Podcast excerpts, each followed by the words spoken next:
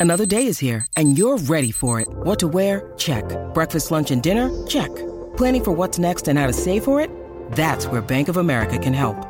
For your financial to-dos, Bank of America has experts ready to help get you closer to your goals. Get started at one of our local financial centers or 24-7 in our mobile banking app. Find a location near you at bankofamerica.com slash talk to us. What would you like the power to do? Mobile banking requires downloading the app and is only available for select devices. Message and data rates may apply. Bank of America and a member FDIC. When you need mealtime inspiration, it's worth shopping Kroger, where you'll find over 30,000 mouthwatering choices that excite your inner foodie. And no matter what tasty choice you make, you'll enjoy our everyday low prices, plus extra ways to save, like digital coupons worth over $600 each week. You can also save up to $1 off per gallon at the pump with fuel points. More savings and more inspiring flavors make shopping Kroger worth it every time. Kroger, fresh for everyone. Fuel restrictions apply. Hi, fanatical elves. This is the Oracle Speaks. I am the Village Elliot. I'm going to tell you about the most impactful game that I have ever seen. It was Super Bowl three back in 19, uh, see, 1969 already, and that was followed by Super Bowl four. That was the time that the odds makers got it completely wrong. It was uh, not a fluke. That's my point. I'm going to tell you about the past. I usually tell you about the present and the future, but I'm going to dwell mainly in the past this time. Let me turn down the music. And whoops, I turned down really a lot suddenly. Sorry about that. But okay, here we are. Let me adjust the sound as I always do to make it a little bit easier to hear. Okay. Hang on. Here we go. All right, that should be better. And I'm also going to show a PowerPoint presentation for those who have a video with uh, YouTube. Some of our other platforms are sound only, but I will tell you about uh, what I'm showing. And uh, okay, so let me present that that uh, video file. Share screen, window. Here's the PowerPoint. Share And let's see, slideshow from the beginning. Okay, here we are. So when were the odds makers totally wrong? Well, Super Bowl three, it was pretty much incredible. Um, understand that at age 12, the Village Elliot knew a lot about sports. In other words, I read a lot. I understood what the adults were saying. Um, I probably read more then than I do now. I had the subscription to the Sporting News, which was like the Bible, and I read uh, the Cleveland newspapers with Hal Lebovitz, Chuck Heaton, Dan Coughlin, and all those guys. They were really brilliant, brilliant writers back in the day. And um, so I knew what they were saying. I knew that the Colts were the best team in NFL history, and they really were. They really were. They had just an outstanding defense. And I knew that Joe Namath was a bad guy. He had had a Fu Manchu mustache. And I was taught that athletes didn't have long hair and they didn't have facial hair. So I knew that the Jets could not possibly win. It was just absolutely impossible. Uh, you know, that's kind of the way I thought back then. But okay, there I was in Berea, Ohio, looking forward to the Colts triumphing. You know, the Colts, the forces of good, the National Football League against the forces of evil, the American football. You remember at this time there was no such thing as interleague play, and it was only the AFL on one network and the NFL on another network, and they never played during the regular season. It was only one game, the Super Bowl, where they played together. And so we were looking forward to an absolute slaughter of the Colts over the New York Jets. They were favored by 18 points in Super Bowl three. And um, by the way, the next year, the Vikings were favored over the Chiefs by 12 in Super Bowl four.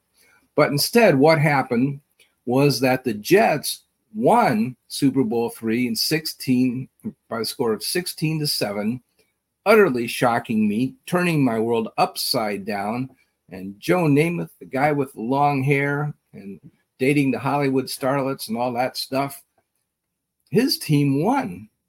And then it was followed the next year by the Kansas City Chiefs utterly destroying the Minnesota Purple People Eaters by 23 to 7. Neither game was as close as the score would indicate. They were both terrible slaughters. It was horrible. So now, if it was one time, you might say, well, okay, that was a one in a 100 chance fluke. We don't believe that that was real. But if you did it twice in a row, well, that's a strong sign that perhaps there was a fundamental error in the odds makers' estimates. And I believe that to be the case. And I'm going to tell you why. I'm going to tell you why. Okay. And um, here it is just briefly. I believe that the NFL, the entrenched league, the veteran league that had been around since 1920, 50 years, that they still had better talent and more experience. That was true. Uh, however, the AFL, the American Football League, was tactically superior to the NFL. They had invented such techniques as the zone coverage. Now, there were a few teams in the NFL that played that, including the Colts uh, with their young coach, Don Shula. Uh, they were uh, um, playing zone in Baltimore. Uh, but the AFL also had bump and run coverage where you attempted to interfere with the receiver's route before the ball got airborne. You risked giving up a big play, but you disrupted things before the play got underway. They also had the all out blitzes where they would blitz like seven guys instead of five. Um, there were also uh, vertical passing offenses like, like in Oakland with Al Davis, Air Coryell. Also in San Diego, they had you know even um, you know Oakland was known for the Mad Bomber Daryle Lamonica, but it was really Sid Gillman in uh, San Diego that was throwing bombs all the time with John Hadl and Lance Alworth. And they also, I think, were experts at uh, picking up the blitz I had a chance to talk to Greg Pruitt, the great Browns runners. He was not playing at that time, not at the time of Super Bowl three, but I, he was a few years later. But I asked him, uh, did they have the capability uh, at the time of Super Bowl three of uh, changing the play after the ball was snapped? And that's what the AFL was able to do, where they would pick up the blitz and the receivers, you know, they would yell blitz and then the receivers would actually change their routes. Now, that's something that's very commonly done today, but back then it was uh, an innovation, and I'm pretty sure that the AFL knew how to do that, or at least knew how to do it way better than the NFL. Whereas the NFL, basically to defeat the blitz, they had to guess that it was coming and call a play that was specifically designed to defeat the blitz from the get go. And so the AFL was able to call plays that were just regular plays and then change after the ball was snapped. That was new at that time. Uh, and in fact, the NFL at that time, this is just at the end of the Lombardi era, where they were really emphasizing that, well, we're just going to do halfback over right tackle. We're going to do it better than anybody else has ever done it. And you're not going to be able to stop us. So it was really just traditional football and an emphasis on perfecting it and doing it better than anybody else and not really necessarily being innovative with wide open passing offenses at all. So the NFL, very conservative play calls on offense, especially, and the AFL uh, was where all the innovation or most of the innovation was occurring. Game plans matter. That's really the thesis that I have. The reason why I believe that the AFL was able to dominate these two Super Bowls is that they had superior game plans and the plays to carry them out, whereas the NFL, well, the NFL was playing checkers and the AFL was playing chess. It's that simple. It was like that. All right. So the uh, 1968 Baltimore Colts, let's talk about them. Uh, they really were the best NFL defense up to that time. They gave up only 10.3 points per game. They had three Pro Bowlers, two All Pros. And in addition, among the guys that did not make any of the offseason honor teams, they had Big Bubba Smith, who was also a movie star, by the way. You might have seen him in some of the uh, comedy movies about the police academy and stuff like that. Lenny Lyles, Rich Volk, Jerry Logan, they would go on to make all pro and Pro Bowl teams in the future, but they were on that team also. So they were just really tremendous, especially on defense. And Don Shula was probably a guy that would have fit in very well with the AFL. He was a forward thinker, uh, one of the dominant coaches in the NFL at that time.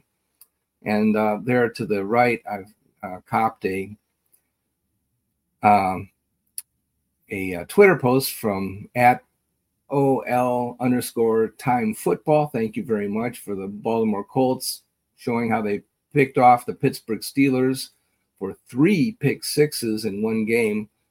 Uh, that was pretty good. How about that?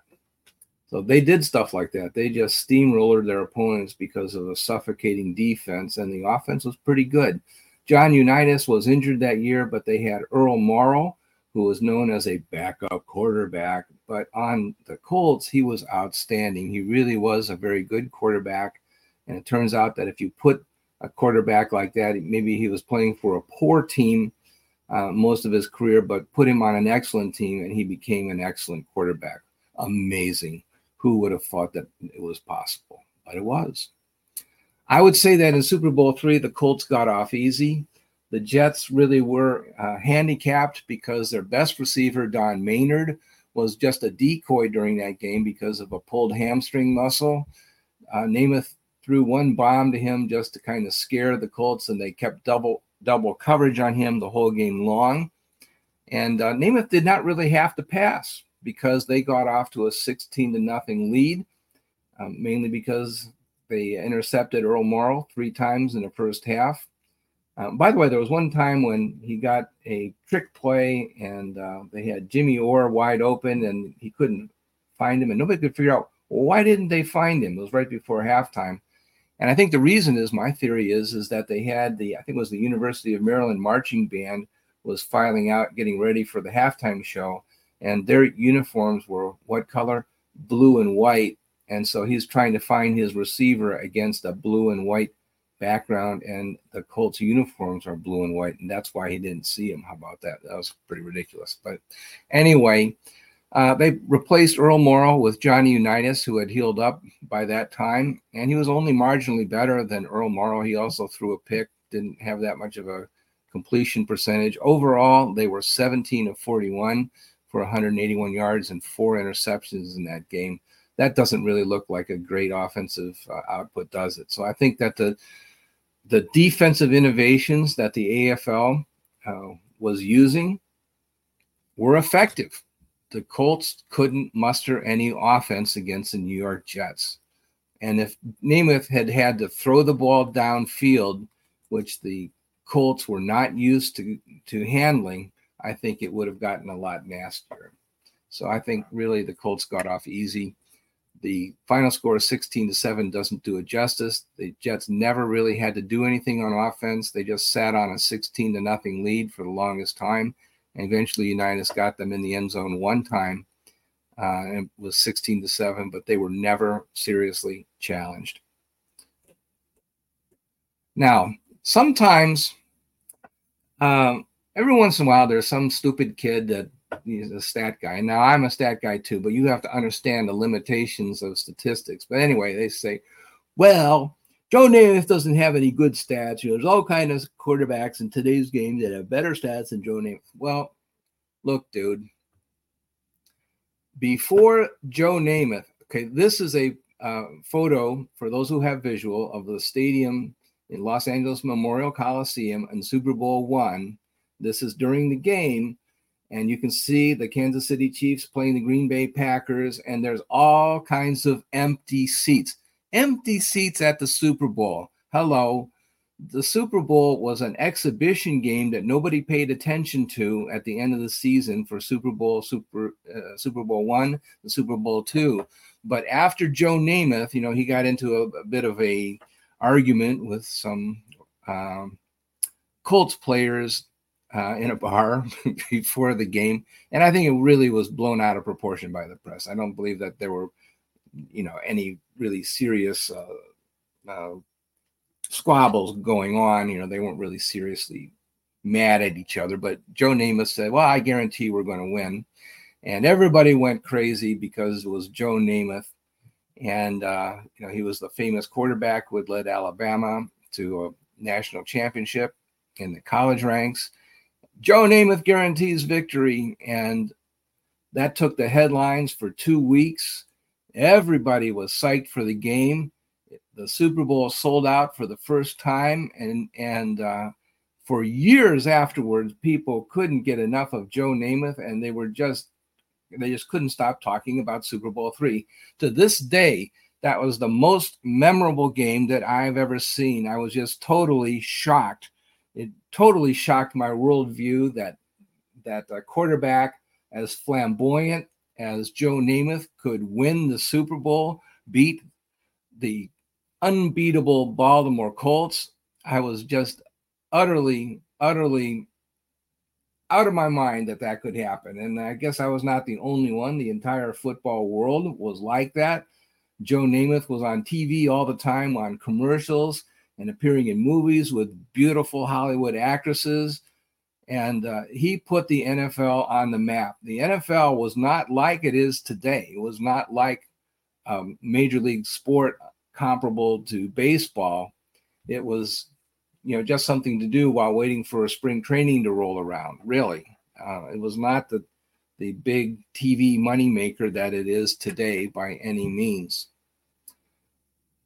Okay, so let me take a break now before we go on to Super Bowl four and talk about some of the charity work. Um, I'm, of course, a Cleveland based uh, sports aficionado.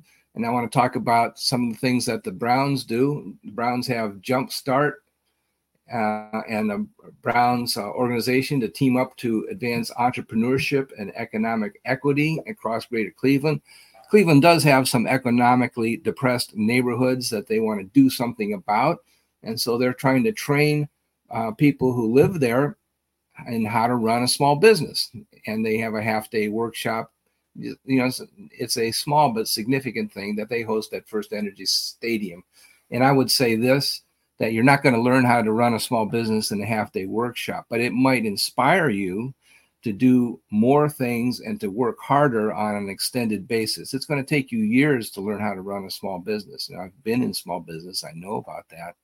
And um, you know but if this can inspire you i think you should attend if you're especially if you're a young entrepreneur why not attend this the date has not been announced uh, for 2024 um, but they had this in 2023 and i hope that they have it in 2024 and small business people especially those who are located in economically depressed areas of greater cleveland i hope that you'll attend okay let me now pause on some of the platforms that carry this program uh, there'll be commercials that help support us, and thank you very much. And thank you also, fans, for supporting us.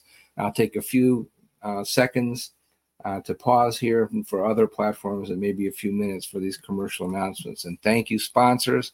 Thank you, fans, for listening in.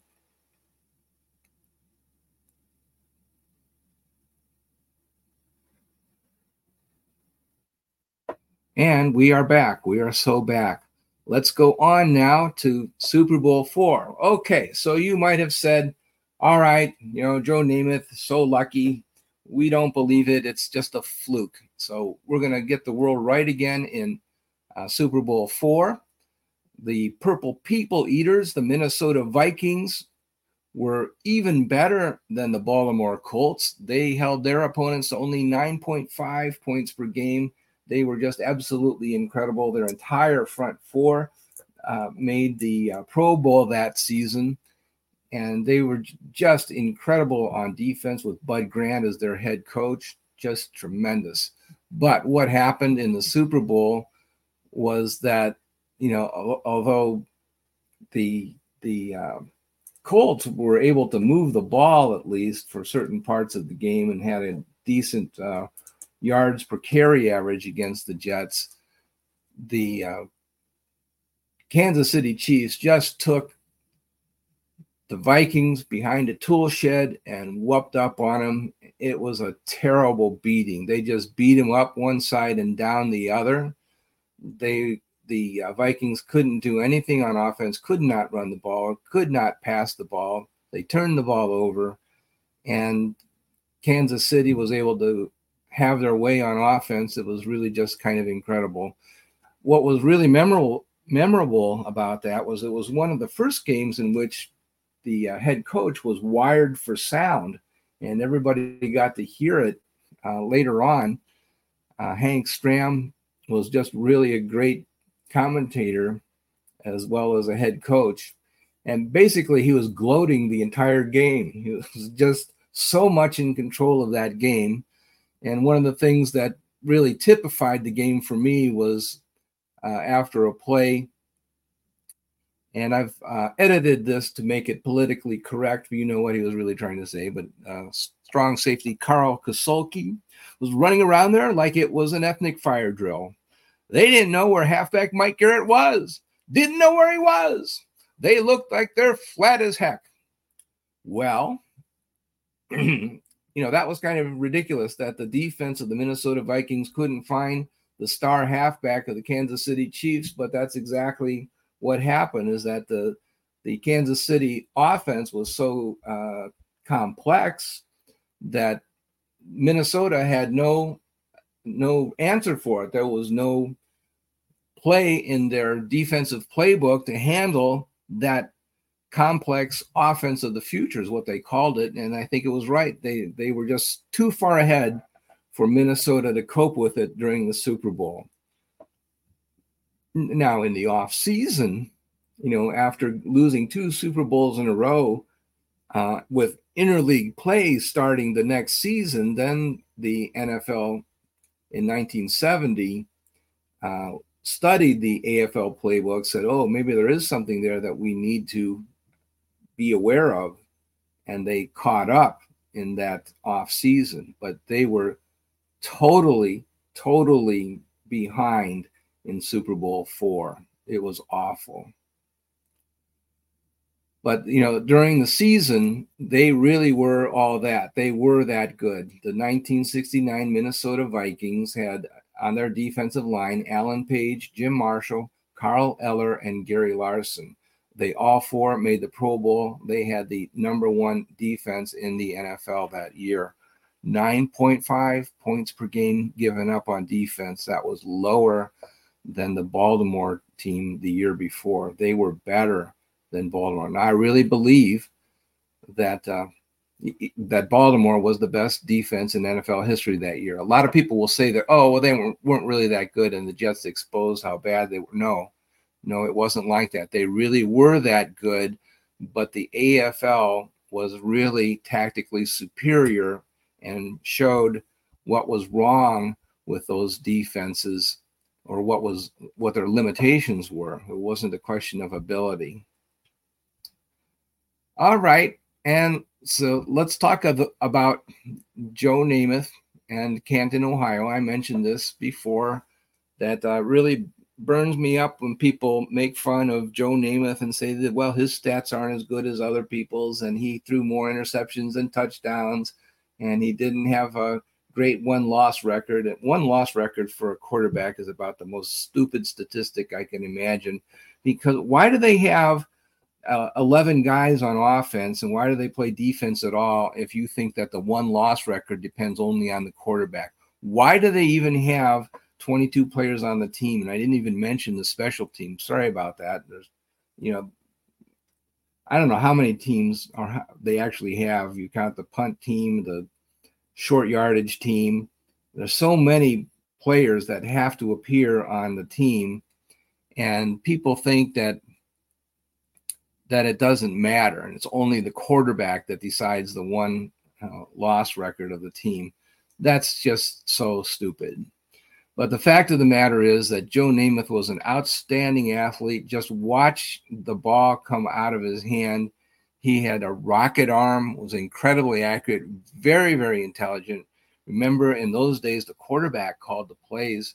It wasn't um, uh, sent in from the sidelines usually. And the entire league really um, was represented by the New York Jets and Joe Namath in the Super Bowl, in Super Bowl three, and the entire league celebrated with the Jets when the AFL beat the established NFL, and nobody thought it was going to happen. Uh, it was a big, big deal, a revolution uh, that uh, occurred, and Joe Namath was behind it all. If it's going to be the Hall of Stats, it's going to be the Hall of Stats, then okay, you can go have other quarterbacks and just let modern quarterbacks in and not have any of the old timers in at all. But if it's if you're talking about the Hall of Fame, nobody was more responsible for bringing football into the modern era than Joe Namath. At that time, and I can tell you this because I was there, there was nobody more famous than Joe Namath. Every boy in America wanted to be Joe Namath. Every girl in America wanted to be with him. Uh, and yeah, it is true that he played for a crappy organization in the New York Jets. Uh, they did a lot of stupid things in that organization, and Joe played hurt. You know, he was famous for having bad knees, and he played longer than he should have. He did not generate your precious stats. So if you want Canton, Ohio to be the the uh, Hall of Stats, change the name to the Hall of Stats, and you can kick Joe out of it because he doesn't have the stats. But there's no question that he had the ability, he had the the charisma, he had the the winner's instinct, whatever you want to call it. He had the it factor. That's the word I was looking for. He had the it factor. And if you watched him play, you would know that he was a dominant player. Forget about the stats. Just watch him play. It's ridiculous to even question that. He was just the the most um, outstanding uh, player and personality in the NFL for a few years. Not as long as he would have liked to have played, but the whole NFL revolved around Joe Namath in those days. There's no other way to say it. He was just that fantastic, that dominant. Okay, all right. That was uh, that was that. Going back to Kansas City, the um, that was actually a little bit out of order there. But anyway, I'm back to Kansas City. What happened in Kansas City Super Bowl four? It was a bloodbath. The uh, just look at the stats; they don't even really tell the whole story. But the factors that I would really like to point out are that the rushing yard advantage of 151 for Kansas City, the 67 for Minnesota, was absolutely deadly in 1969. Well, actually, the 1969 season, Super Bowl, of course, was played in 1970 in January. But uh, that's just absolutely uh, uh, uh, overwhelming advantage. And then the Vikings turned the ball over five times versus one for Kansas City. That again is an overwhelming advantage. So, what do you think is going to happen? Well, Kansas City is going to win and again, they didn't have to throw the ball. Uh, just like in Super Bowl three, you know, they had a Hall of Fame quarterback in Len Dawson, and he didn't have to throw. He only put the ball up 17 times, completed 12 of them for 142 yards. If he had had to throw, then they would have scored a lot more points, I'm sure. Uh, on the other side of the ball, Minnesota had Joe Kapp, who was a journeyman before that season, had one great year. And then after that, he held out for more money, wound up getting traded, and he never had really an outstanding year after that.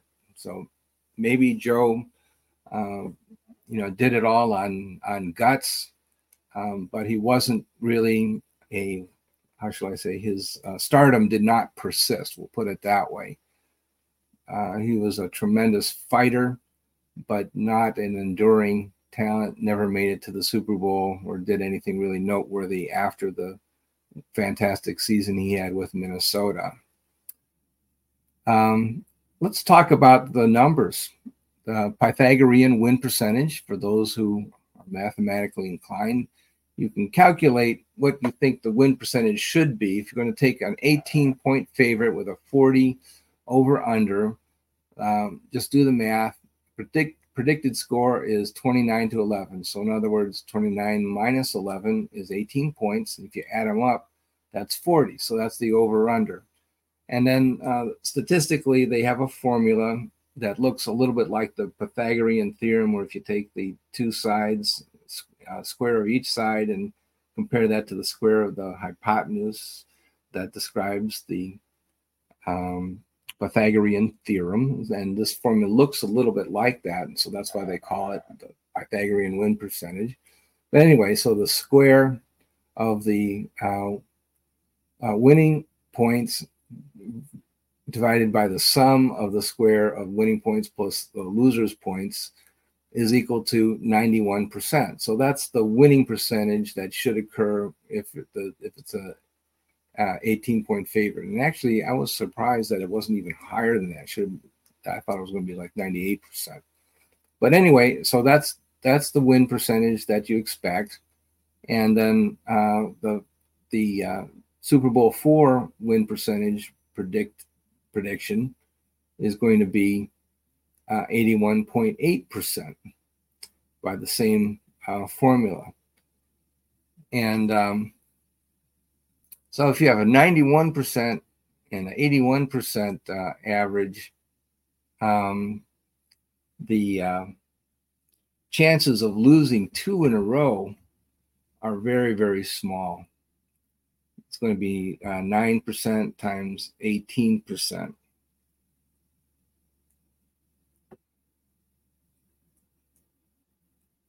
And so, yeah, it's only like one out of a hundred. It's very, very small. But the actual result, uh, and this, of course, is with low confidence because it's only two games.